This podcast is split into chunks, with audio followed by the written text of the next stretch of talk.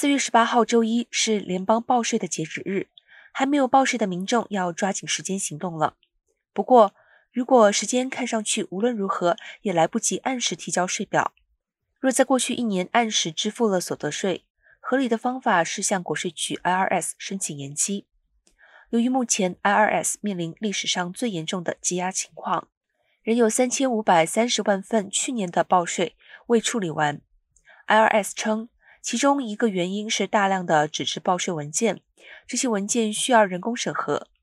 另一个原因是去年该局将大量精力用于处理纾困发钱、儿童税收抵免等工作。美国国税局鼓励纳税人以电子方式报税，因为税务软件会进行计算，标记常见错误，并通过提醒纳税人缺失信息来减少纳税申报错误。